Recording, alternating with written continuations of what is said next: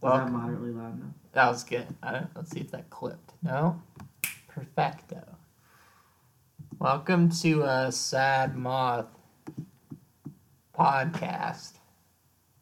What is it called again?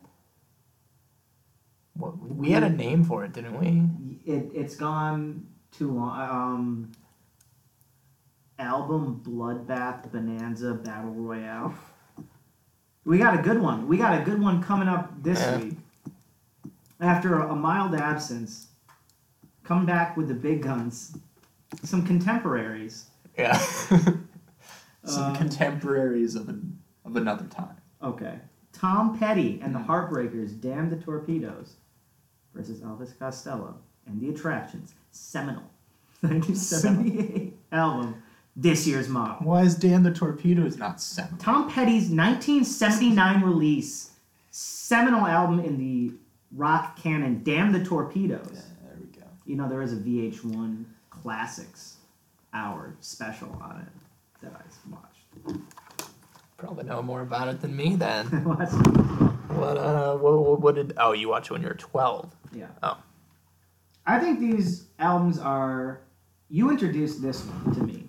We Yeah. kind of go back and forth, switching on. what This one do. as in Damn the Torpedoes by Tom Petty. No, no, you No, introduced Pet- this this this matchup to me. I heard the Oh. record prior, Oh, okay.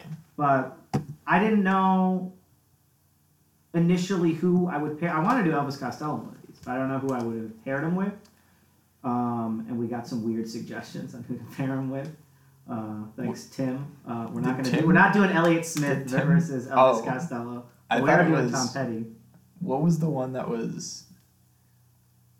Was it Elliot Smith and Tom and Yeah. Elvis Costello? That was the weird one. Wasn't there one with Neutral Milk Hotel that like and didn't uh, make any Guided by sense? Voices. You didn't like that one. Oh, that that makes more sense. I get what that, he's that going was the for. one that yeah okay. I get what he's going for. But I think this is actually a pretty good matchup in terms of era, sensibilities, Yeah. sound in a way too. Maybe not, maybe just the general tone of, but well, n- not tone. What do you think goes well for these records to be comparable? Well, I mean, I guess I suggested doing this before I had ever listened to Elvis Costello, really. Oh. Uh, But like the idea was like I knew that both of them were kind of pop songwriters from the 70s and they were both kind of kind of genre more like they Not didn't really fit into any specific movements Yeah. of rock. Tom Petty's like yeah. rock, power pop, heartland rock, Yeah. folk, whatever. Yeah. Elvis Costello, maybe post punk, maybe new wave, Right. definitely also power. It's just It's yeah. like also power pop. Yeah. It Yeah. makes it for a surprising um, good pick because this is also they're also the and they also have backing bands. That's true. And this was um, Elvis Costello's first record he made with Mm-hmm. his band The Attractions, which would go on to make the rest of his classic classic records. This was, I, I believe, Tom Petty's third album with the Heartbreakers, but his first album with the producer. I, I don't know how to pronounce his name. He's a very famous producer. Jimmy, I, uh, well, how do you pronounce it? Iovini. I don't know. He produced for Bruce Springsteen. I believe he went on to produce hip hop records, but he's known for having a really big sound. And I think it. Oh god, well we'll get into the sound of the records later. Mm-hmm. Yeah, we, we're gonna do choice cuts. It's time for choice cuts. It's time for choice cuts. It's We have a time for segment choice- now. What? What? What? what, what? as as you right. folks following right. along at home Yeah. obviously know, it's time for choice cuts. It's time for choice cuts. Ch- ch- ch- choice. You, what- That's our bumper. Let's start ch- choice. Choice cuts. Tom Petty, choice cuts. choice cuts. Go. Um, definitely don't do me like that. It's the best song on either of these albums.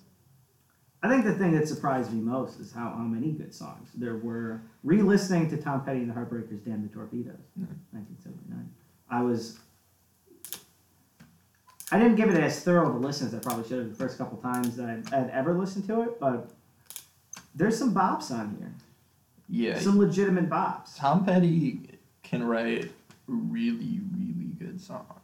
Really sharp, Really sharp. punchy songs. Yeah. Don't Do Me Like That is maybe, I think, at this point now, the song that I think sticks out as, as probably one of his absolute class. There's some Uh-huh. absolute classics on here, but I think this is, it's the pinnacle of the record. That's that's my favorite song by him yeah. in general. It's a pretty incredible Yeah. song. What do you like about it, Noah? All right. Here's the thing: it's like you hit me with that, you hit me with that rock organ right out the start, Yeah. and it's like they fucking wail Take me back to Woodstock. on that rock, on that organ. It's just like Sounds like a Procol Harum song. Um, I don't know, like, like this is a song for me that like, it's just like the first time you hear it, you're like, oh shit, you know, and it gives you that, bouncy. it gives you that just like, in like that endorphin fizz. You're just like, holy fuck, this is like a, an amazing, like pop song. You know what you know what it's I mean? really it's hard to it's describe. punchy and it's really bouncy and it's it's it's instantly memorable. It's instantly recognizable. Yeah. And I think for of the many voices that Tom Petty puts on for this record, this is I, I, I believe his true voice as a songwriter and just as, as a vocalist. I think he does a really pretty great vocal delivery. And the song itself, I mean, it's, it's not the deepest thing in the world, but it's it's poignant. It's it's a hard song to sing along to. If you ever tried to sing along to. it, I am. it's a lot. You need a lot of breath to sing along to "Don't Yeah. Do Me Like That." And it's just you know it's it, it's it's it's just the, the basic message of you know, don't break up with me you know don't break Yeah. up with me it's not easier out there you're gonna get you're gonna get you're gonna Don't fuck me. don't fuck me That's don't you ever fuck me Don't it's basically the message of this song Yeah. it's it's a it's probably the highlight it comes smack dab in the middle of the album pretty much towards the tail end I guess but It's the first song of the B side. It looks like according It's- to Rate Your Music. hell of a first song Yeah. It's pretty great. Um, if I had to pick one besides "Don't Do Me Like That," there's there's a lot, and we're, we'll talk about that. The album's pretty short. There's only nine tracks as opposed to this year's model, which has thirteen. So we'll talk about most of them. Um, but I, I do want to talk about "Refugee" for a minute because this one is one of the hardest cuts. It's the opener of the album, which is perfect because it comes in hot. Yeah. And it's it's it's a barn burner. And Tom Petty's vocal on here is pretty fucking great. He can really shred his vocal in the high range and stay on tune better than I feel like most people. And he does it all over this album, but the, the contrast between the uh, the Bob Dylan twang that he can sometimes overstate in some of his songs with with that it the chorus hits so fucking hard. And the thing that I wa- want to stress about the whole album that is exemplified in this song is how well this rock record is produced and put together. The snare on this song just fucking hits like a gunshot. It's just a fantastically produced song. Every part.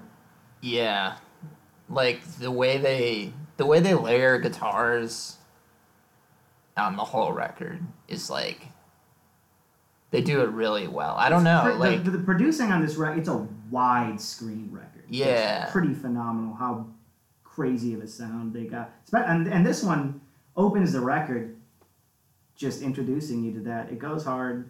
And I, what I really like is the, the topic of the song. Topically, I don't know if Tom Petty goes too deep in a lot of his lyrics, um, or at least as compared to Elvis Costello. But I think this song is a pretty interesting topic. Did you did it read any kind of way for you?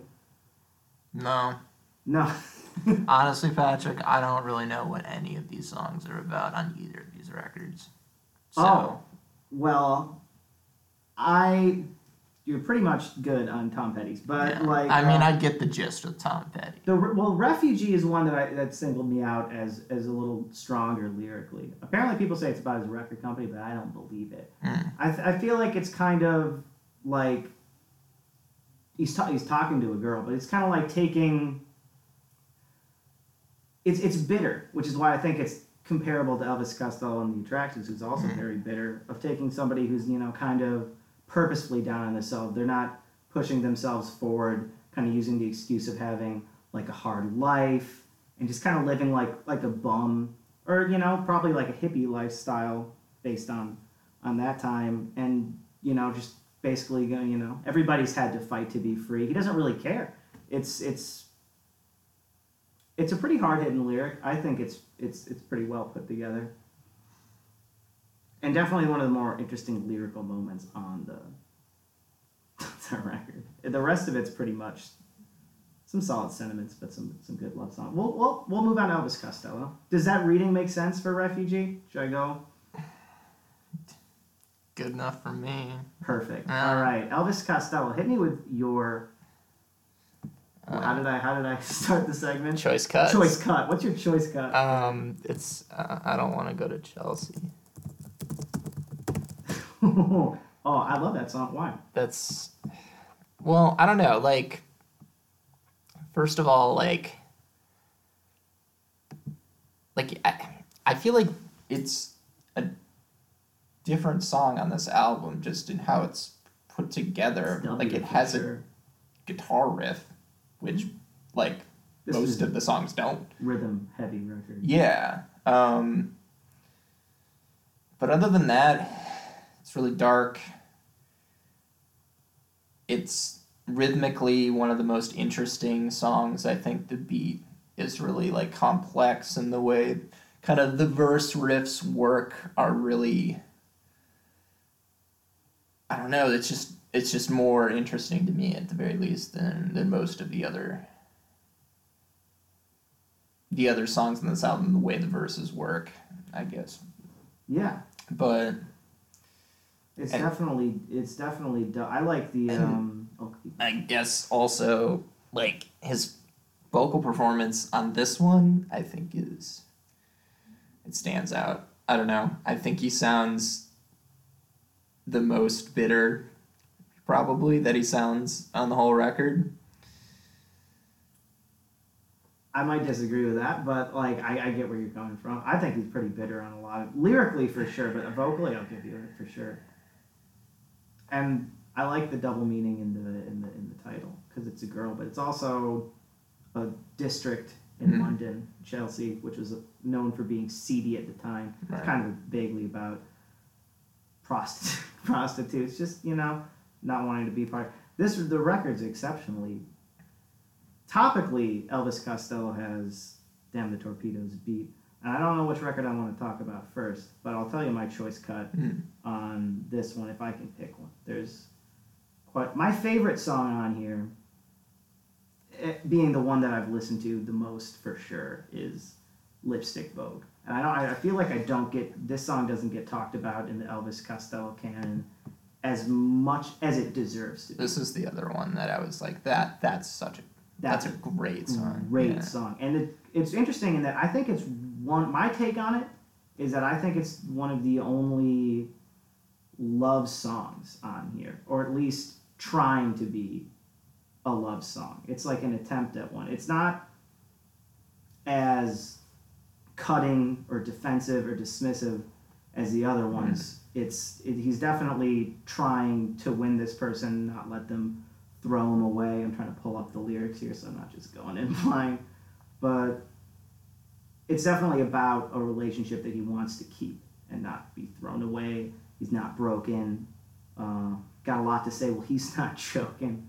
There's a lot of really, really clever lines, but my favorite line on it is sometimes I almost feel just like a human being.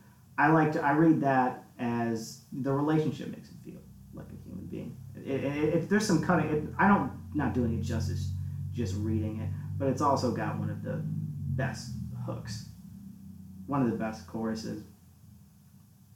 Not just another mouth of lipstick vogue. It's you. Oh God, it's a fantastic love, song. and it's and it's also one of the most. It's got a great beat. The drumming. The drumming on this one is really exceptional. the drumming on I love the drum sound of Damn the Torpedoes. It's exceptional. It's incredible. The drumming on this year's model, I think, is perfect. I think the whole rhythm section is. Per- I think this album is near perfect. But I think the playing on this record is, especially in the rhythm section, is absolutely perfect. And this is one of my favorite moments on, on the whole record. It just builds beautifully. Oh God, I'm in love with it. Can I, you know, take? I forgot to bring my headphones down here, and Yeah, we can take a TO. it might be now. We did just did voice voice voice choice cuts. Yeah, it's fine. I literally just pressed the stop button. Okay, then- great, Yeah. fantastic. Well, uh, we'll be back in a second. And we're back once again here on the airwaves. You gotta put a little bit more emphasis on the and we're back. And we're back. Works, whatever. And we're back. I'm doing. I'm going like NPR today. Okay. Um, just an update. Bottom of the sixth, two out. Red Sox three, Astros two. That's what that's on. If anyone wants to ever go back and figure out exactly what time we are saying these words, you can now do that. Um, yeah, we're gonna talk about Damn the Torpedoes first. So, what's uh, how to start this off? Um, Damn Torpedoes is probably considered the. I, I think like I don't know if it is the best Tom Petty album because I haven't I listened to a lot of considered the best. Tom. Petty. Tom Petty albums, but it's like it's generally considered the best one. Yeah. Yeah. I think amongst the Tom, I've listened to a good deal of Tom Petty's. I've listened to his first album more than this one. Um, but there's a lot on this record, a lot written and said about this record. It has three of his biggest singles on it. It's where he matched up with that producer that I talked about earlier, Jimmy I, Jimmy I, whatever, whatever. Yeah. It's his. It's his. Also, his breakthrough into the U.S. charts. He was Um, he had a gold record before, but he was bigger in the UK. Songs like American Girl, Breakdown, stuff like that than he ever was in America. Refugee broke him into America, and then Don't Do Me Like That, Here Comes My Girl helped him just kind of build what it, we now know about Tom Petty, his, his, his career. There's an interesting bit of context surrounding the album that I read before we did this. It doesn't affect much of my reading of the album, but he was going through one of the few court battles ever won by a musician with his label at the time, who just bought out his previous label for creative control, rights to his songs, and he was pushing back this album's release as a bit of leverage. There's there's a, there's a lot of context. Some people say it plays into some of the songs, but I, did you know that? No. So it's not going to really affect either of our readings of it. But I think if we're going to talk about this record, we should, and we've talked about the first two singles, "Don't Do Me Like That" and "Refugee." We should talk about the other, the third biggest single from this record, at least on FM rock radio, which is the second track, "Here Comes My Girl," which I think is an easy, a, a lovable or a hateable song depending on who you are. What what did you think about it? I've always liked the song. This is on, I guess, for background and like how I've listened to Tom Petty. I've told you this. I've listened to Tom Petty greatest hits a lot. Well, the best way to listen to any musician, really. Not true. but I think it's the best way to listen to Tom Petty. And Steve honestly, Miller. yeah, it's the, yeah, but fuck Steve Miller. Yeah. I don't know. Fuck Steve Miller and his fucking Trump dick sucking ass. No comment on You know- Steve Miller. Honestly, though, I listened to Abracadabra recently. That is a weird fucking song. There's That a is lot of weird ones. weird that song. One, that that that record. It's a singles compilation, but the singles vary wildly. Kind of, it's it's it's very interesting. But Dan's Torpedoes, Yeah, Here Comes to- My Girl, yeah. huge FM radio song. I want to know what you think of specifically the verses, because the hook is a really beautiful, great, folksy, um, Byrdsian hook. It's and got the double harmonies. Here comes my girl. She looks so right. It's just you know, and he even puts that little bit of Bob Dylan need on the need. But he's like talk singing and scream singing on the chord on the verses. Yeah. And it's a it's an interesting contrast. Did you like that? I mean, I guess I've never like thought about how kind of out there that is. Yeah. But like, yeah, he he he, like really goes for it. Really- like, and that's something I respect let's see if I can record. do it. And when it comes to feel so good, so free, so right, I know we ever come and change our minds about it. Hey! Here comes my girl. it's just so Yeah. immediate. Um, but I think I think it ultimately works just because, like a lot of vocal takes that I think are questionable on this record, because there's more than one. Um, this one goes off the best because just the amount of commitment Tom Petty puts into every one of his vocals, even if they're not my favorite, is admirable. Here it works really well too, because he can, like I said earlier, he can scream sing in that higher register. It do, it's not out of tune. It's just bizarre. Mm. Um, and it's like it's this is where I get the Heartland vibes about you know being a small town, feeling trapped, feeling like the world's helpless. But then hey, here comes your girl. Yeah. She looks so right. She's all you need. Yeah. No, Tom Petty. Tom Petty for me, like. I don't know. I've always been able to very easily connect with with Tom Petty. It's like it's the seventies, you know. You got a fucking car.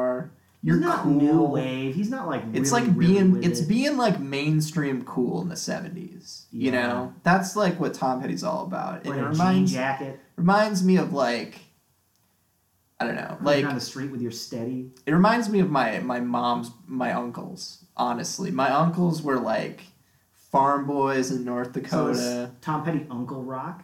Tom Petty is my uncle Rock. No, but like they like Tom Petty. I like this has like been discussed at weddings and stuff and um I don't know. Like that's kind of the world I associate with Tom Petty and I enjoy that. Like I'm likes Tom Petty. yeah. I, like I, I don't. I like, like I I see very little reason to to hate Tom Petty. I think there is very little reason to hate Tom Petty. Like- He's a veteran musician. Been in it for years. Well. Yeah. But I don't know, like I've never thought I've never really examined my enjoyment of Tom Petty. But Well, that's what this podcast was supposed to express you to do. well that's what I'm doing right now. but like um I don't know, like when you think of classic rock, I think I think he is like in in the lane of things that like became cliche, For sure. you know, but he does them so well that it doesn't really matter. The fundamentals. Yeah. Him, him and the Heartbreakers possess specifically on this record are just rock solid. Yeah, it's like I mean it's like listening to like I don't know. I, I think a lot of the the bad rep that a lot of these like big seventies bands get now just amongst like younger kids who don't like them or just younger people who don't like them is that I just think like dad bands have like destroyed classic rock standards for like generations of people. Yeah. You know, They like there's been so many covers of like even the losers played at bars across the country. Not nearly as tight. They, don't- they Yeah. can't replicate the, the sound. The reason why Right. this was popular is not at all evident when a dad band covers even the losers. Yeah. which is I gotta say another. That's a song that I think either of these, if if, if Elvis Costello was a little less wordy, definitely, uh, definitely at least a hook Elvis Costello could have done. Yeah. I think that's why. I was Yeah, but like, you don't get the you know Elvis isn't pulling out the oh oh oh oh no, dude. Tom Petty is all about the O's. I love it. He's Yeah. so into it. He's so into it. No, he's yeah. the commitment is really admirable. I just it- it's something I feel like I lack in rock music today is just that level of excitement. I get mm-hmm. excited listening to the best parts of this record because he's just he's just he's having fun. I'm having fun it's a good time. The first four rec, first four songs on this record, I think, are Yeah. pretty incredible nonsense. The whole A, which is the whole A side. Yeah. Which is a, is a short short A short. A side, but It's yeah, all you know, Shadow of a Doubt. Shadow of a Doubt is not on the greatest hits compilation I had, and that was a pleasant surprise. That's, a really good song. That's a mistake. That's a great song. Yeah. Again, his, the, the dynamics with his vocals, how he changes it throughout the song. Raspy, but when he says kid, he goes, kid! Not like that. But, like, it, it's it's pretty great, and it's a fantastic chorus. And the one that the way they, they, they, they hold out the doubt at the end. Oh, it's incredible. It's like, and it's like all these songs read kind of heartlandy, kind of just power pop, kind of new wavy with some of the grooves. I love the percussion, at least in the intro and throughout Shadow of the Doubt. It's like you know, yeah. the drums. It's pretty nice. It's a nice touch that I wasn't expecting. Yeah, I mean, this record is just like such a like guitar tone record. That's like a huge takeaway for me. Is like this sounds like like every fucking like bluesy Yeah, rock record should. Like there's a apparently I like read this sounds better than like any Stones album. You know? recorded wise. Like if, Yeah. if, if they were if they wanted to sound this big at their peak, because the thing I like about most Stones, the best Stones records like Exile on Main Street, is that it is muddled. It's Yeah. not clear. Um, but if they, I don't think they could pull it. They have not pulled this off in this way as like power. They're power poppier tunes as well as, as as this, and just the way that they're produced. These first four songs are pretty incredible. They're just produced immaculately. There's apparently I read this somewhere, uh, a, a, a like a, a bunch of message boards dedicated to um, examining the exact gear, equipment, and tones used on the Mhm. whole album, and I believe it. But after the four track, the first four tracks, Refugee, Here Comes My Girl, Even the Losers, uh, comes a song that we've talked about for a second. Oh. One yeah. Of, one of the Well, it was like, what do you think about Century City? I hate Century City. yeah, that's what it was. Yeah, Century City's not gonna not a good song. Century City is not. What the takeaway I got from this is it sounds like Bob Dylan's Highway 61 revisited and um, um, we built this city on rock and roll combined. Well, And that's one of those songs is brilliant. it's it's it's Jefferson Starship. Yeah. and that's not a compliment. Um, I don't I don't really care for the hook on this song at all.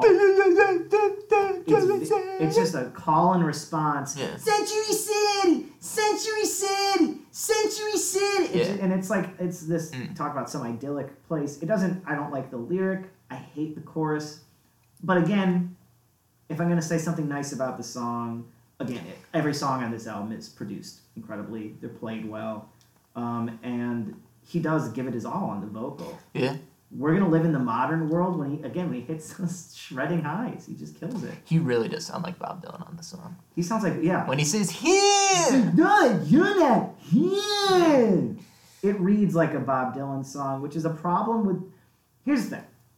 If he just sounded like Bob Dylan on every song here, I would just be like, that's his voice. You know, he just kind of sounds like Bob Dylan. That's not a problem. But like, yeah, right. when I listen to "Don't Do Me Like That" or No. like "Refugee" or what he sounds like on "Here Comes My Girl," a number of songs on here, I don't get that very much. He like really emphasizes it on certain songs, like "Louisiana Rain," and he just isn't as good at it as Bob Dylan, and it kind of takes me out of it a little bit. Whereas with Elvis Costello, he has like a voice all his own. Um, I don't feel like he's trying to put anything on. Um, and Tom Petty can do, despite the, like I've said, the effort he's putting in. Sometimes it can just get on my nerves a little bit. But side B, I think, is decidedly less hype for me than side A. Don't do me like that aside. Yeah, Um, it's really kind of a buzzkill that Century City is just like between like if you just put "Don't Do Me Like That" before a Century City, you could just like stop listening after five tracks and be Yeah. like, "That was amazing." That was incredible. yeah. Because you tell me, you tell me is a, a pretty pretty good slow burner. You tell me it's good. You tell me is a good like song. It is it is a good slow burner. I wish, and if I have one flaw for Refugee, I wish some of these songs released their tension in a way that satisfied me a little bit more. They cut out Refugee too early. Mm. There needs to be a solo. I'm never, I'm never asking for a solo, but there needs to be a breakdown at the end of that song. You're just you're, you're not ready for it to end when it ends. And with you tell me it's meant to be a slow burn, it's a longer song. Um, I, I wish I got that a little bit more. Yeah, I don't know. Like, like me is a good example of like, just the playing on this album. It's like just so. um Like I think the Stones are another good example of this. I think like, this isn't like a comparable genre album, but like, um, fucking Raw Power is a good example of this and that like the detail that they use to like the riffs themselves are like like the riff on you tell me is like it's just like It's chords on the downbeat. And then chugging little riff. do do do do. But then like they just add all of these overdubs and like all of this detail and it becomes something completely different than if a dad band would just play power chords and, and play this song Well, it textures it. It- Yeah. that's like the backbone riff, and then it's all these little riffs come in and add just Exactly. a, a full texture to the song. Sound, it's not, every sound, every song on this record sounds enormous. Right. Yeah, no, I, I just, I really, really enjoy that aspect of this music. Like, it's, it's really lush because of that in, a way that, I don't know, like a certain era of rock music was and then kind of Was not stopped being. I, I don't know, like, music like this largely. I'm not going to say went out of style, but was less prominent in the mainstream more and more in the 80s. And then that Yeah. shifted to alternative. This was like a window of select rock music in really the, the, the mid 70s um, when they had just, when they were really. Bruce Springsteen's Born to Run in a lot Yeah. of Bruce Springsteen's record, I, I believe, I think are the same way. Um, his earliest records. So I think, yeah. I, I, don't think like- it's a bygone era. No, I mean, there's like there's like records and musicians and movements that like use like lush or like layered textures. Yeah. But not I mean not in like the kind of classic rock three guitar attack kind of way. Yeah, Um I guess like like Flaming Lips albums, I would say, are a good example of like really textured rock that yeah, came out there's, the there's 90s, neo, there's a lot of neo psychedelic that Yeah. really uses the power of the studio and overdubs to their benefit. But like you said, this is stripped back to just rock and roll, just fundamentals, fundamentals, Yeah. fundamentals. yeah, The hooks pop. there's not a lot of that's this is probably not true there's not a lot of like like there's not a lot of effects on this album i would say other than like reverb There's yeah, there's a lot of reverb there's a lot of reverb. but, there's like, also the it sounds like guitars plugged into amps yeah. recorded by microphones Over like and for the most part yeah um, there's there is a lot of those those studio clips that I like that give a lot of personality Yeah. and continuity to the album, like um, oh the the weird little little interludes, interlude things those are cool Those are really cool. Yeah. They add a lot of personality and make it you know feel like a record, not just a greatest hits comp yeah or like just the singles and filler. So, and in, in some cases, um, right before Louisiana Rain, it always gets me. I wish that the little studio instrumental that they put before it, the little synth passage, Mhm. was the song I was going into. Yeah. Um, it would be a million times more interesting. Louisiana Rain sounds like a song that I would expect to hear on like a 2005 Tom Petty album. yeah. It's not. It's just not very good. It's not a and it's like it's like six minutes long. I think if he's going on the ballad side, "Here Comes My Girl" and "You Tell Me" are, are a million times better. Th- Yeah. It's the longest song on the record. It is the finish, but it does read as a very kind of basic, almost Bob Dylan in the bandy-ish kind of you know ballad. yeah, it just It sounds. sounds like a like a shitty '70s Bob Dylan song uh, in his worst periods. I'm just not a big fan, of, especially ending the record on it. Um, it's not like he doesn't sell it, but again, he, he ends it on that kind of Bob Dylan nasally, distracting voice that I'm not totally partial to. But you know, I got of nine tracks you know, you want all of them to be good. I think the only ones I straight up don't like, I don't like most of Louisiana Rain, and I don't like the hook at all, or really most of Century City. But you tell me, what do you do with my life? Are solid. Yeah. Don't do me like that's a ten, and the first four tracks are incredible. So I got a lot more out of this album than I thought I was going to. Re-listening to it. Yeah. When I first listened to it, I didn't pay that much attention to this.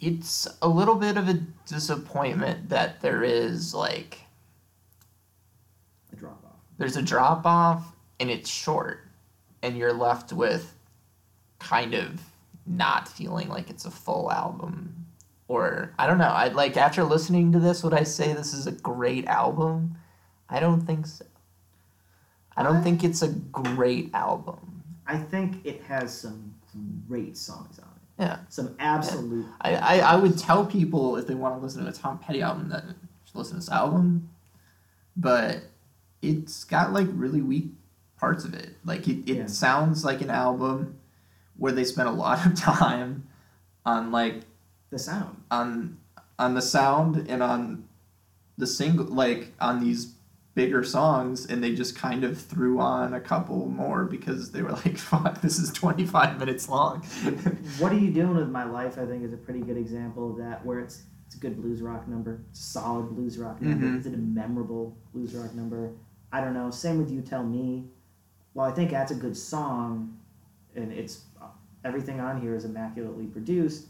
I, I think, given that we're not we're not in 1978, 1979 anymore, there's there's so much context here now that that stuff maybe doesn't sound even as probably not the freshest as it did when it came out, song wise. Um, and beyond that, lyrically, I don't think he's doing, with the exception of Refugee, um, coming up with amazing topics for a lot of, even The Losers is great. Um, they're, they're, they're, they're really solid. They're lyrically, they're fine. But if we're Mhm. talking about the next record that we're going to be talking about, which is this year's model, I think lyrically, Elvis Costello brings a lot more to the table. yeah yeah This is a record that has gone back with me. I know you haven't listened. I've been trying to make you we're, listen we're to this record for a long transitioning to the Elvis Costello record Yes. okay Did you have for any- the listeners it was not clear from what you were saying that we were about to talk Oh about well, I was just gonna do it naturally. No. Okay. because if I, were- I wasn't sure either If you were listening for the Tom Petty section of this podcast, you may now stop the yeah, broadcast now fuck off and fuck off. Because now we're going to talk about the Elvis Costello portion of this podcast. Are we ready? yeah I've been trying to make you listen to this record for a long time. I don't think that's true I think I suggested that we listen to these I've been trying to make you listen to Elvis Costello for a while. Yes, more true. Well, um, I did try and listen to Elvis Costello like a while ago. I listened to uh, the first one, and I didn't like it. Now here's you know, here's here's your first mistake. That album, the band on that album, became Huey Lewis and the News. The band on this album is one of the best backing bands of all time. Yeah. Well, I, love his first record. I didn't like it. I, I thought it was. I don't. Whatever. His first. I'm not going to talk about his to it first record, but his first record I think has. He didn't get his sound until this record. That record has some real sharp songs on it though, and some really great wordplay. It's a it's a great roughly recorded. It was recorded in like a fucking box, really. It's a roughly recorded, almost lo-fi, um, Yeah. Rock and roll album. It's great, and Allison's on it. And uh, if you get like any new version on it, watching the Detectives on it, great dub song. But we're not talking about My Aim Is True. The detectives can never listen to that song seriously ever. You know why? What? okay, so there's this show on PBS called History Detectives. And it was literally these like historians and they would like go to some like old lady's house and she's like, I've got this uh, thing and I don't know what it is. And they would be like, I'm on the case. And then they would go into the archives Mm. and like look it up. It was a great show. Highly recommended History Detectives. But the theme song for that show Was watching the was watching the detectives, and I will never ever be able to separate those two things in my mind. Well, And it sounds like the theme song for History Detectives. I, I, I can And understand that. I can't. I can understand. Yeah. Luckily, it's not on this record and not technically on the original version. Is it a of My Aim Is single? True. It was a single that they tacked on. Similar to this album, I'll talk about it when we, when we get to it. But Radio Radio, the last song on this album, was a single that got tacked on to the end of this record. But they did it before it came out rather than on reissues like My Aim Is True. But this record's been a personal favorite of mine for many years. Um, and if we're going to talk about the first four songs on Tom Petty's album, the first four songs on this record, I think, are, are pretty. It does not start off like Refugee, where one of the best songs on the album, one of the probably two or three best songs on the album is is, is right there. Um, no Action is a phenomenal song, but I wouldn't call it in the top three or four songs on the album. But the first four t- tracks, I think, are also pretty exceptional. So my, my my question is listen to this with fresh ears what is your take on um, this year's model Um, I don't really get it. I don't like this album very much. oh man Yeah, like and like I'm I'm gonna like use this as like I don't hate this album. okay I just don't like. I listened to this year's one. I've listened to this album like ten plus times, and like I don't, I don't feel very much emotion when I listen to this. I this don't is a feel common anything. this is a common um, criticism of elvis costello i feel like I Um, don't know. Like what, what does this make you feel? Is the, it like is he angry? Is he i i is he making you sad? Do you relate to these songs? Do you want to dance to these songs? I don't understand I think- what these songs are about. i'll tell you how i read Yeah, them yeah.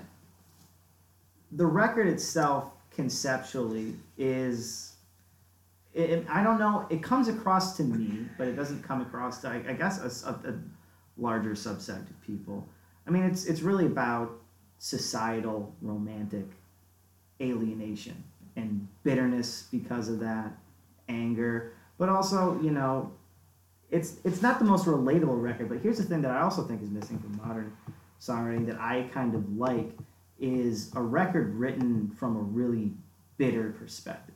I think there's a lot of songs on here that aren't nice songs necessarily. They're but there's a lot of songs on here that that have solid messages. I think I read into the lyrics. Did you listen? Did you read the lyrics to this record? Like I didn't want to. That's fair. I read into lyrics. Like I know they're like really important, but like I didn't like this enough to like want to sit there and listen to it for forty five minutes. I I I guess I'm just frustrated. No, I'm not mad. No, I'm that's that's like on me. Like I just didn't have time to do that. It's like, but I didn't. I didn't want to, and that was a big part of it. It's all right. Personally, if we're well, then I'll hold off to talk about the lyrics for a little bit, and we yeah. can talk about the music. Mm-hmm. I think vocally, which may be where some of your problems.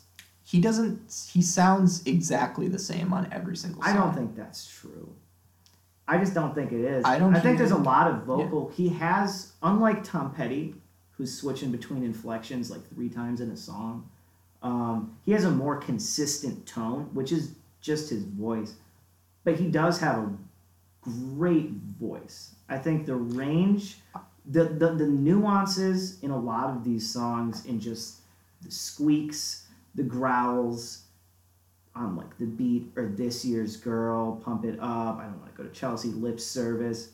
I think he he emotes pretty well. I he emphasizes very well too. And I I do get anger more less anger and more just kind of bitterness and jealousy.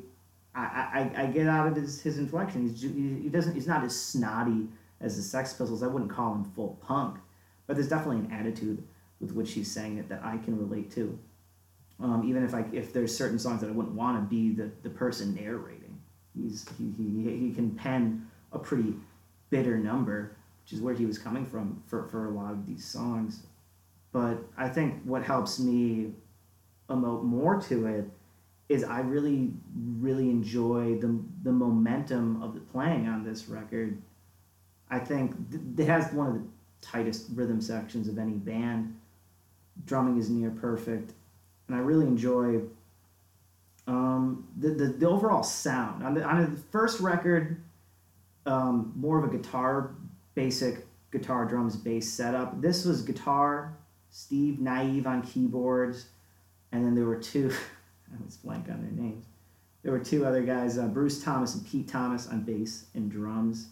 Um, Bruce Thomas always had a real bounce and just kind of levity to to his bass lines that I always you can listen to those the whole song. They're always entertaining and they're just always back with just a real solid groove. They have a real control of grooves, and there it's it's a keyboard and the guitar is there's usually riffs, but they're buried if ever up mm-hmm. front at all, mm-hmm. and there's a variety of different keyboard effects and, well, tones that they employ. There's riffs; they're just not played by a guitar typically. Yeah, well, definitely. Yeah, it's like almost like it's usually like a keyboard bass in sync. Yeah, I love the sound of it. Yeah, um, full throttle really pumps me up. well, I mean, I it's hard for me to talk about this record not lyrically because if you're not getting anything musically out of it, I understand why you didn't enjoy it. Personally, I think it's brilliantly performed and written in every aspect of it. So mm-hmm. I, if you just don't, please explain. No, I, I have a, a number of concrete things that I, want to say. Um, like first, I have no, I have no problem with his with his voice as like a like I said, like the way he sings, that's not like it's not like oh he has a weird voice. It's not like oh I'm listening to Bob Dylan, he has a weird voice. I don't like it. It's not that. He does have a unique voice, and I I like it. It's just that I don't like when I listen to him sing, like he, I really don't feel any emotion coming through his voice. That's really like if I don't know the lyrics to well, I guess I know some lyrics, but I don't really know the meanings behind a lot of these songs. And I could not guess the tone of any of the songs based on how he's singing them. I think that's understandable. Um, especially, like I said, I proposed Lipstick Vogue to be a love song. That doesn't come across mm-hmm. um, on, on the song itself. I, I disagree. Like, I disagree that that's he doesn't not like, emote. It's not like a huge problem. Like, I like Steely Dan. and like Steely Dan. I don't think same like, class, though, of, of non emotion. I really don't. Yeah. I think maybe there's maybe I I'm thinking more of emphasis, but I think there's certain like when he's on the the second verse of Radio Radio, I think he's he's certainly getting more passionate as he goes on, talking about how they're going to anesthetize the way that you feel. Certainly on the back end of lip service with the chants, he's growling. I think he builds up the beat pretty well. I think he starts emoting. I think he delivers these songs pretty passionately, at least for a going for it vocal aspect. I really don't think he's sleep singing through this album. Um, I guess the second thing that I would put out there is I don't think the bass player is very good. All right, now you're gonna now you're coming to me with personal attacks. So, here's the thing: the bass player is very clearly very good at playing the bass very fast. But that doesn't mean it's called for every single song in the exact same way. I don't think that's true. Oh, sorry. Oof. Yikes! Party foul. This is entirely a matter of taste. But I think the bass player is getting in the way of the songs a little bit because he's playing so many notes that don't need to be there. I don't think I think it works really well on a lot of the songs, like Lipstick Vogue. I don't want to go to Chelsea. But I think a lot of it is kind of unnecessary. I don't need and I think I think it shows a little bit of a lack of, of taste and a lack of I'd say Elvis Costello like it's very clear that Elvis Costello never was like, hey, let's like tone it down a little bit because he does it on every song and he does it the exact same thing on every song. he doesn't do the exact same thing. I, I There's mean, a similar tone of what he's going for. He does. He, he generally does have a pretty bouncy sound to it, but it's not like he's just. He's, he's, I don't think he does. He doesn't play the same he does like song. the walking He thing does walk quite a bit. All the time. Like I just think it's not like on the last song. Um, like on the last song, Radio Mm-hmm. the end of it, it's just like radio, radio, or whatever. And like the bass player, he plays that riff.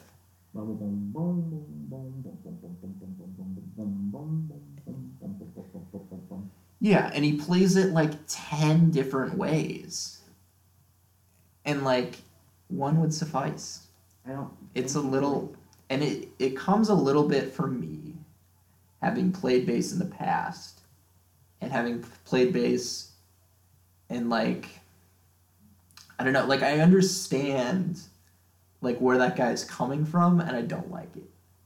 I don't like He's not playing the bass a million different ways at the end of Radio Radio. It's Doing the same thing. Just the main riff of the song. no, no, no, no. He doesn't though. He plays that riff. He plays boom, boom, boom, boom, boom, boom, boom, boom, boom, boom, and then he plays it. And I start listening to it, and it just starts to annoy me because I just like I feel like I'm not concentrating on the song anymore. All I can hear is this play, bass player kind of showing off. I I just I don't you know I, I- I, honestly am shocked that that's a complaint benefit of yours. from some simplicity. It really distracts me when I listen to some of these songs.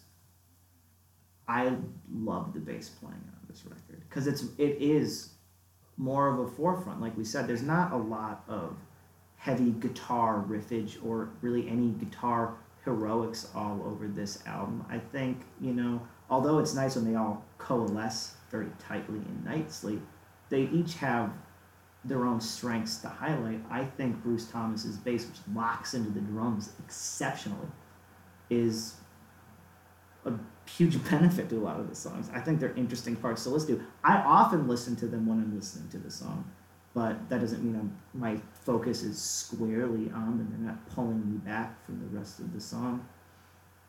I think it's part of the sound that they were going for. I don't think it was something like he's showing off and no one's stopping him.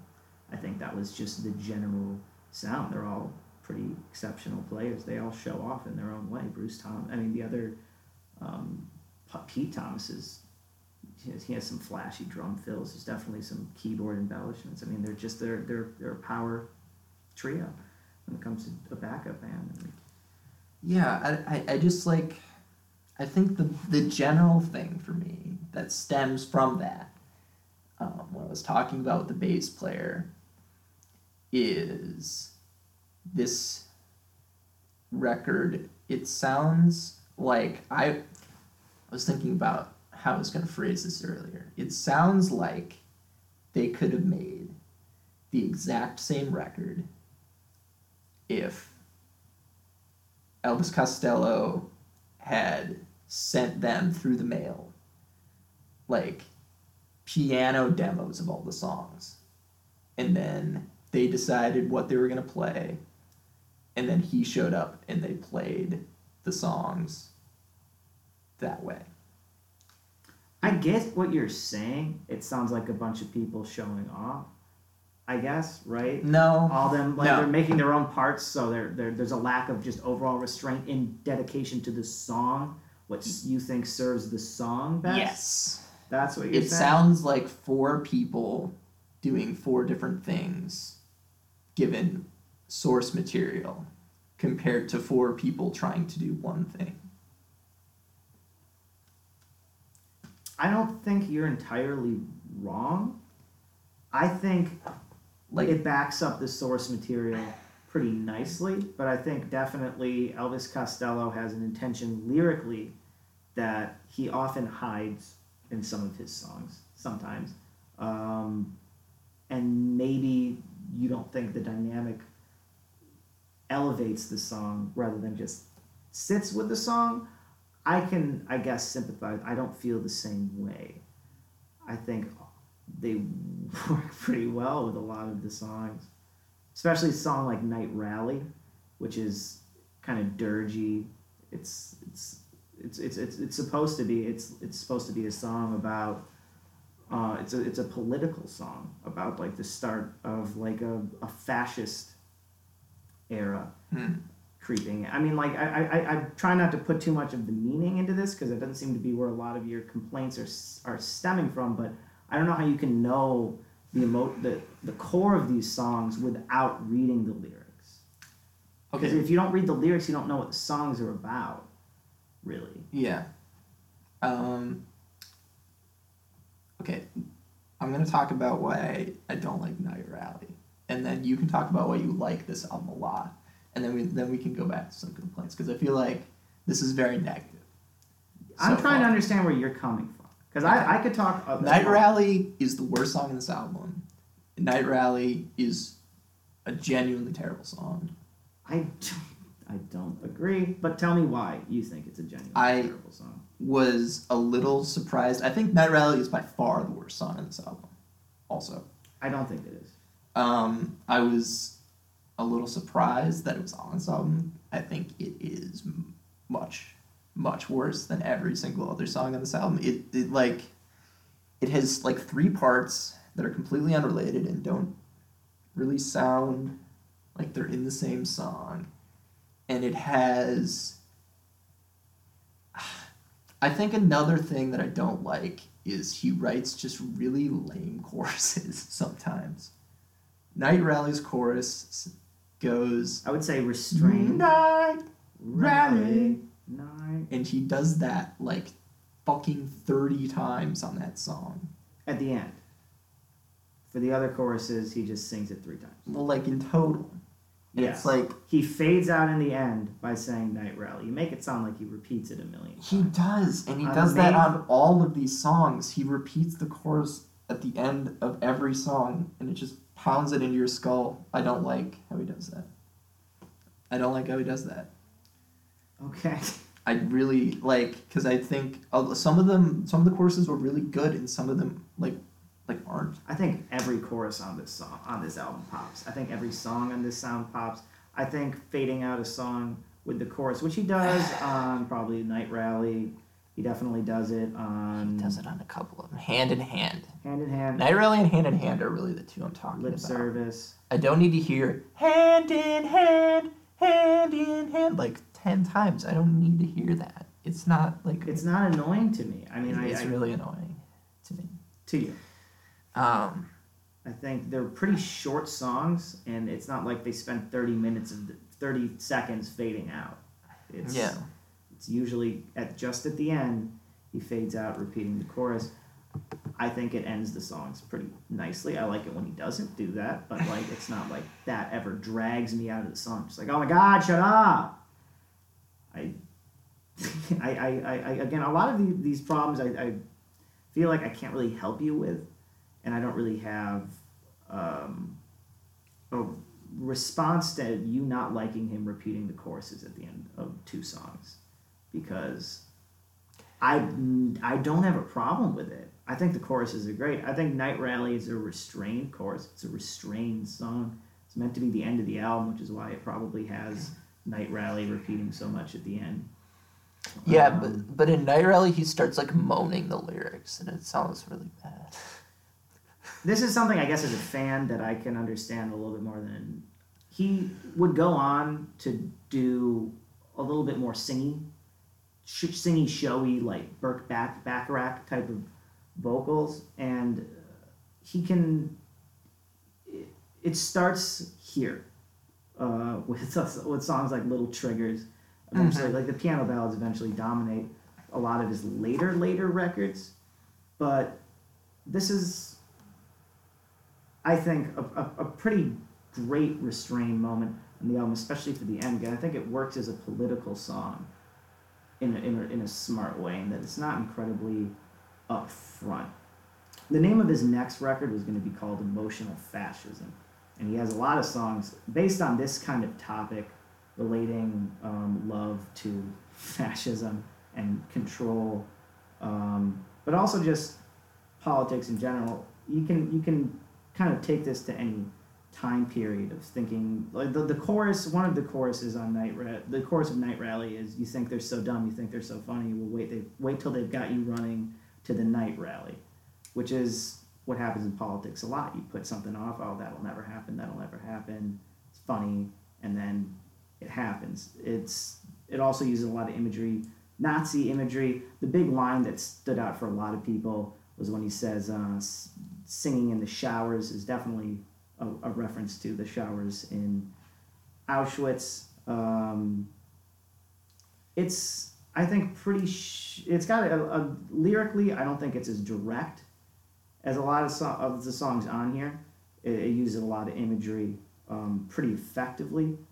Uh, especially he emphasizes showers vocally, embellishes it pretty well. But um, he he can he does have the tendency sometimes to go a little too nuts. He his next uh, few albums are written entirely in puns almost, which I love. I love. I think his his rhymes are clever. His lines are brilliant, but it can cloud up the meaning of some songs. And if you think this is the weakest track on here, I think that might be the issue you're having here.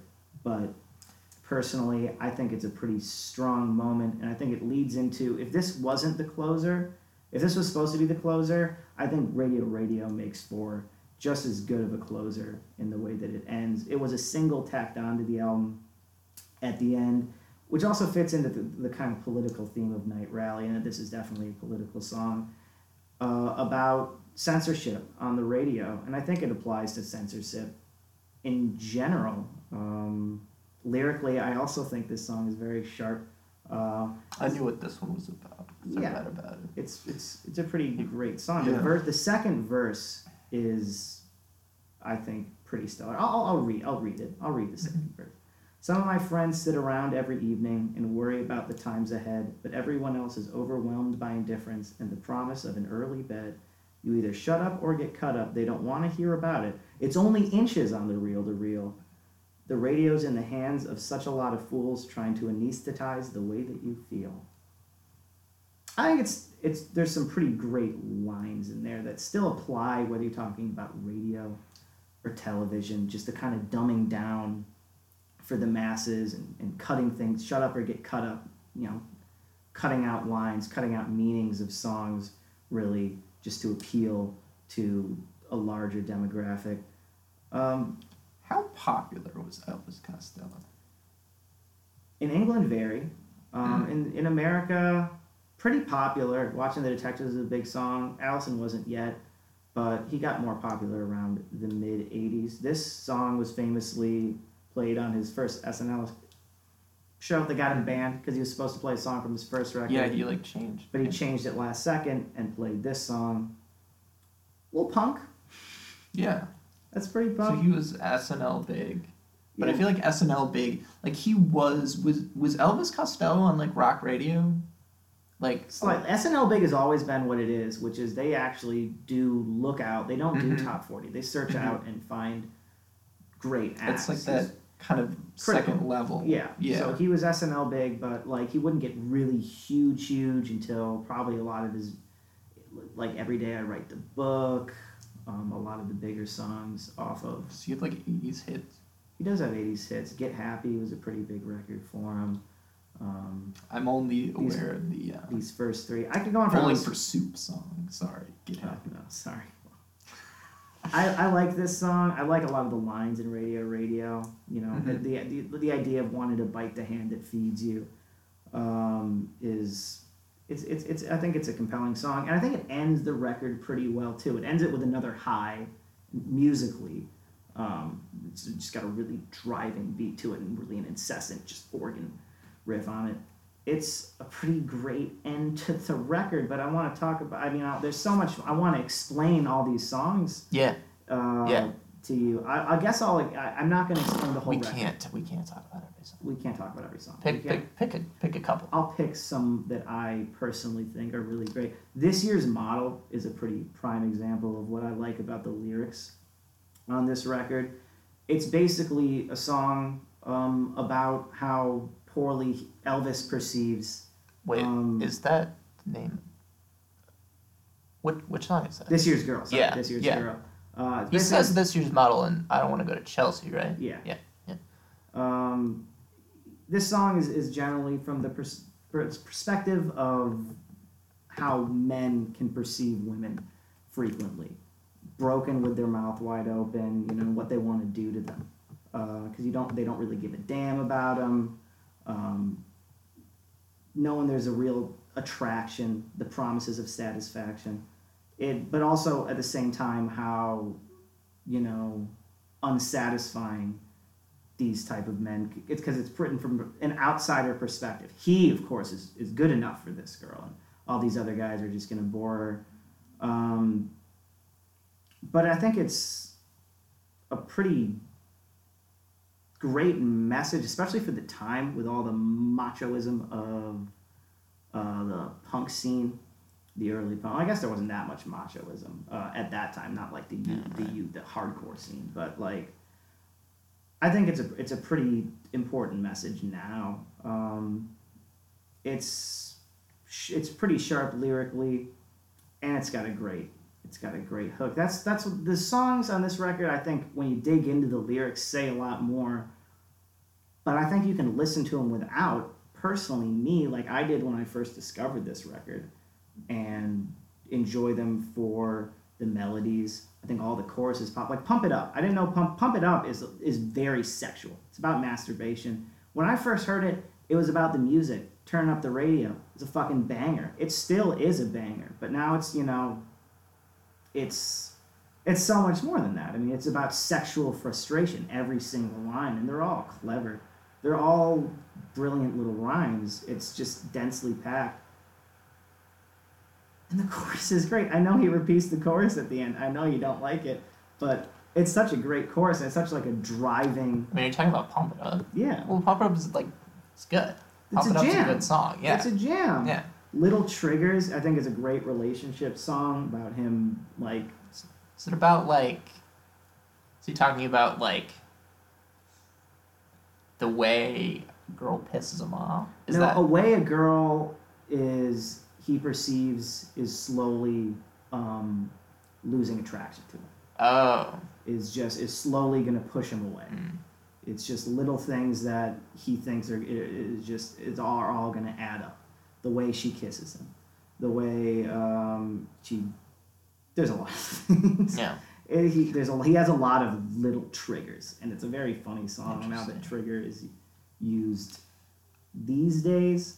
Um, yeah You Belong to Me and Hand in Hand, I don't think are as lyrically sharp as a song like This Year's Girl or No Action, which is an anti-love song, basic. But it's it's you know not wanting this girl, but you know hating the jealousy of the boyfriend, so kind of toying with the idea of getting back with her because of that. I mean, like it's a classic nice guy trope. He plays a lot of those on this record. He plays this very bitter, angry, scorned, but also not as smart as he thinks he is yeah kid who's just angry and love. I, right.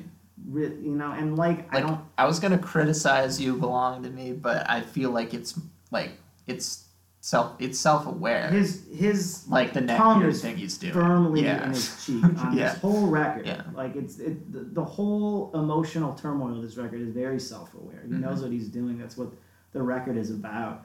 Um, I don't want to go to Chelsea is incredible. Um, Lip service is is just about you know I feel like that one's pretty self pretty clear. pretty self Yeah. I don't need to explain it. No. Okay. Um, Lip service is all you're gonna get from me. Yeah, I mean, like it's it's also about just how everybody's going through the motions. Yeah. Um, just not wanting to be in that that dating pit of just guy after the next guy after the next guy. There's there's there's quite a lot lyrically. It's hard for me to dive into because so much of this record is just lines, line for line. I love almost every line on this record. The rhymes are great. Um, but his word choice and a lot of just the little couplets are what makes me like this record so much. On Lip Service, one of my favorite lines on the whole record is When did you become so choosy? Don't act like you're above me, just look at your shoes. That's such a bitchy line. I just think it's fantastic. It's, it's bitter, it's mean, it's angry. I just think it's fantastic. There's just a whole bunch of those all over this record, and if I you didn't get any of them because you didn't listen to the read the lyrics, I guess, because it's hard to make out It's a lot of them from pretty much impossible to hear, tell really what he's saying. Yeah.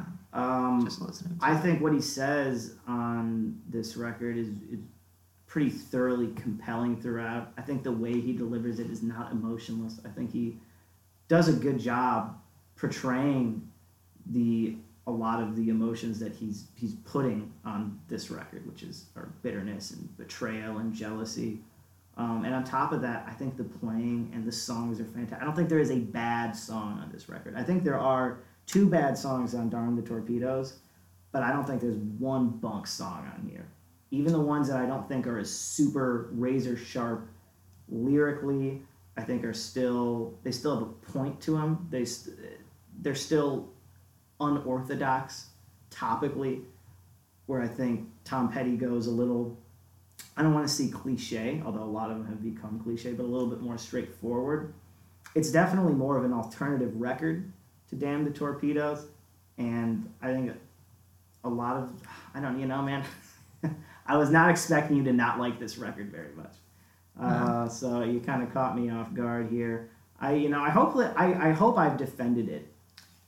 Uh, Yeah. Pretty fairly. I, I think a lot of your complaints come down to stuff that I can't refute. If you don't like how they're playing, that is the style they're going for. I don't read it as them just, you know, as show offy. I think it's impressive. I love the sound of this record. It's really, it's not as widescreen as Tom Petty's record, but it's very wiry, a little post punky in what a lot of the rhythms and bass lines, and it's just, and it can change from song to song. I think the beat um, is a completely different sound to a song like No Action, vocally, really everything on it.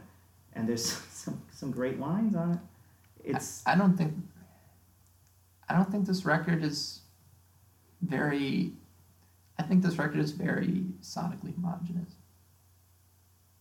I don't, I think from between the first, I think this this this album for the most part sounds like he has a guitar and the keyboardist changes some of like hits a different preset on their keyboard every song.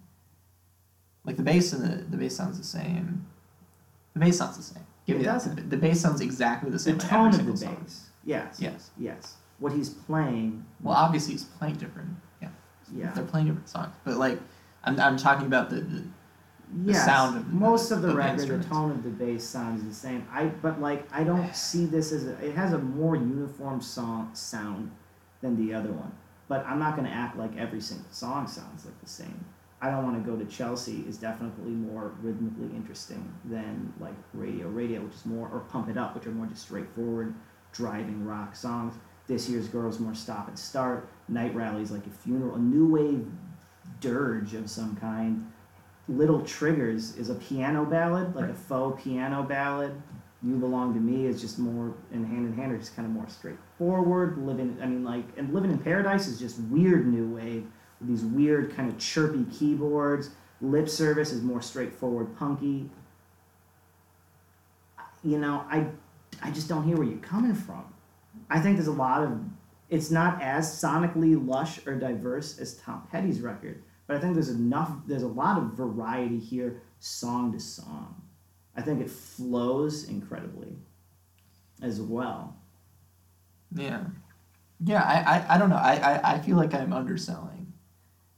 How, like How good I- the record is, it's incredible. no, like how much I, I like it. Like I, I like this record, and I like compared to the other. I like I don't know. Like I think they're they're kind of close in quality. Like and I feel like I talked more about why I like the other one. Like I I like a lot of the songs on here. I think I like. I don't want to go Chelsea. I like probably the first like five songs. No, first four songs. Feeling like little triggers. Not really. You're triggering me right now. I feel like he's gonna say the N word the whole time, okay. and he he says the N word on the next one too. He does it. On what? On You Belong to Me? He does not. No, on the next album. He does. He does. yeah, it was the seventies. Uh, well, there's. Uh, he says white. Yeah. It, there's. I'm not going to explain the context of Oliver's Army because there's a historical context to it. I'm not going to explain it. Uh, there's a whole. If you really actually want to read a fascinating book on the topic, Yeah. uh, his 33 and a third for that record, Armed Mhm. Forces, is one of the best ones. Um, I don't know. I think the beat, I, we didn't talk about the beat. The beat is such a good song. There's so many songs where every time I listen to it, even today, even today, I didn't, I admittedly haven't listened to this one. I've listened to this record a million times, but I hadn't listened to this one before probably today and maybe like a, a little bit ago it as in depth and every time i come back to it i can still pull out little sonic details in the performances. That's just how raw i think some of them are. And just each song stands out to me. It's some more than others obviously as just being like this is such an incredible song. I mean the first four and then most of the and then and even little triggers then back to from I don't I don't want to go to Chelsea through pretty much the rest. Living in Paradise, You Belong to Me and Hand in Hand, I think are I don't think they're bad at all. I think they're still great songs with a point to them, but they're they're not as oh my god as probably the rest. But I, I you know I think this record's incredible, incredibly played incredibly produced. I haven't talked about the production. I think the production's pretty great on this record too, produced by Nick Lowe. Hmm. Um, I think, I think you know we're gonna have to take it to a vote because I don't think I can can convince you to like this record more than you probably do. Uh, I would encourage you to go back and read some of the lyrics because there's a lot that I'm not even getting to that are definitely open to interpretation. Um, but it's fun for me to read into that type of stuff, which is maybe a reason why I like the record so much. I, I, I- have fun peeling back the layers of the songs, trying to find out what he means on every double entendre, on every little throwaway line, um, which there are no throwaway lines on this record. So um, I think it's time we take it to a vote. Yeah. Um, do you think Tom Petty? I'll say mine, and then you're going to be the deciding vote because you know mine is this year's model. Uh huh. I think Tom Petty and the Heart. We'll do closing things and what we think Sure. of the albums. I think Tom Petty and the Heartbreakers, "Damn the Torpedoes" is a pretty damn good and damn well made rock album. I really enjoyed most of it. About half I thought was great. No holds barred, really, really great. Some songs underwhelmed me. There were some bits that I read as un, as a little unimaginative and unoriginal if earnest and well produced and performed. Um, and I think the first half is way better than the second half. But you know, of its era, there's very few. I mean, there's a, lot of these songs power pop bands throughout the '70s wish they wrote, wish they made. I mean, this is a pretty great record. Um, but this year's model, I think, is a whole personality unto its own. It just oozes personality and snark and bitterness, and especially, I mean, maybe I listened to it at the right time when maybe I was probably feeling some of the not literal things he talks about on this album. But you know, I think this record's a masterpiece. I think it's one of his best albums. Um, and one of the best albums to come out. Not, I'm not saying it's a punk album, but one of the best albums to come out of the first wave of English punk. These albums came out in the same year, right? They did. Yeah. I think they both came out in '78. I miss. I 79. misspoke earlier. I Um, think seventy nine. this one came out in '78. That came out in '79. It came so out in 79? So Okay. yeah. Well, Comparable years, and that. Pretty- So, so my vote is this year's model. Take it over. Break my heart. Yeah, I mean, Damn the Torpedoes. I think I like every song I like on Damn the Torpedoes more than I like any song on this year's model. But, like, the difference between my enjoyment of those songs and I don't know, man. Like, all of all of these songs, barring like three, all of the songs on this year's model are pretty well to extremely well put together. Um, it's like I've, I've been thinking about this for a while. Like every aspect of the performance on this album, on this year's model, like bothers me in like a 10% way. Uh, but like this re- like this year's model really is like an exceptionally well done record.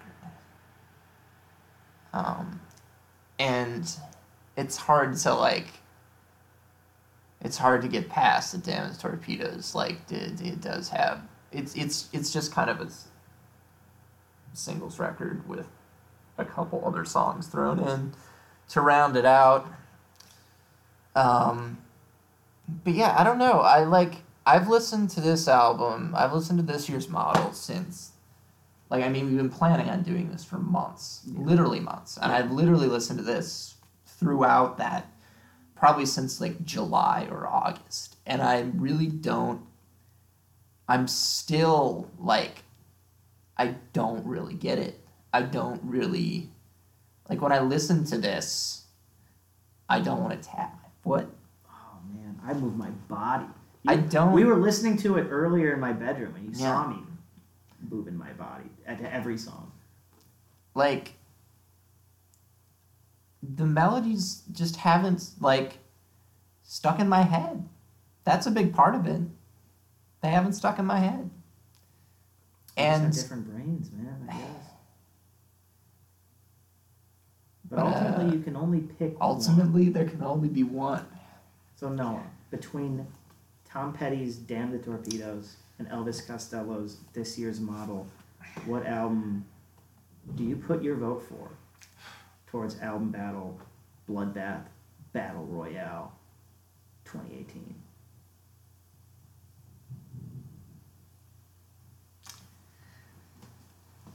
I think it's gonna be this year's model.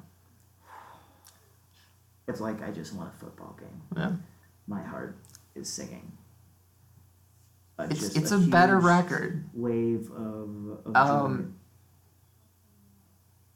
But if you're gonna give me the choice between listening to any song on this year's model, if you're gonna give me the choice of listening to four songs off of either of these albums, very clearly Tom Petty. I And think it, I Tom Petty just resonates with me as music should, and this, I don't want to listen to this album again. I really don't. I don't know. I'm, It's I don't I don't I just don't I'm know really if it's for me. sorry. I, I, you know, and and that might just be what it comes down to. Elvis Costello's music is personally. I mean, I'm I'm, I'm, I'm a pretty big fan. It resonates with me pretty hard, lyrically, musically. Just a bridge between punk, new wave. I mean, it reminds me of a lot of stuff I love from that era. I get a lot of wire vibes from a lot of the, the grooves on this record. What?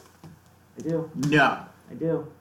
See, that's like, that's I don't agree. Well, would you? I don't like agree just because like I listened the first time I listened to Pink Flag, I was like, this is the absolute shit. And this is not. I don't know. I, I don't I don't think I resonate with his like brand of angst. I think that's the thing. It is very.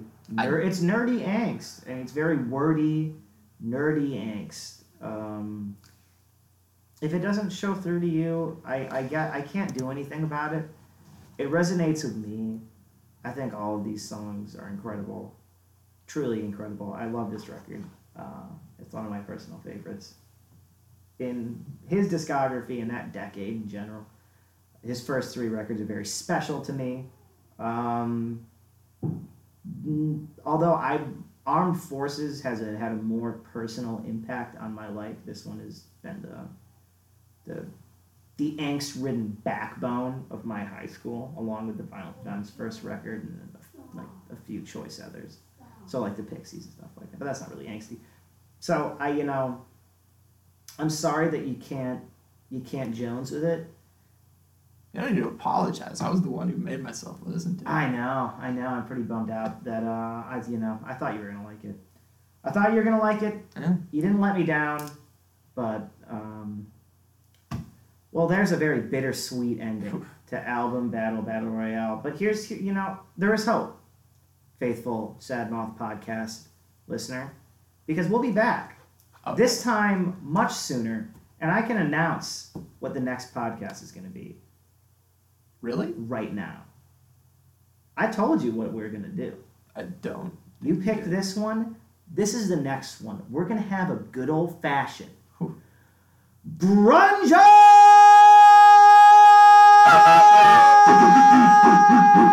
Two grunge heavyweights on either end of the ring. We're talking about Soundgarden's 1990 something, maybe 92, maybe 93. Badmotorfinger their major label debut. And we're talking about Alice in Chains, 1990 debut album. Facelift! It's going to be a down and dirty, grungy, messy, no holds barred battle between mm. two of grunge's big four. Stay tuned. Stay tuned.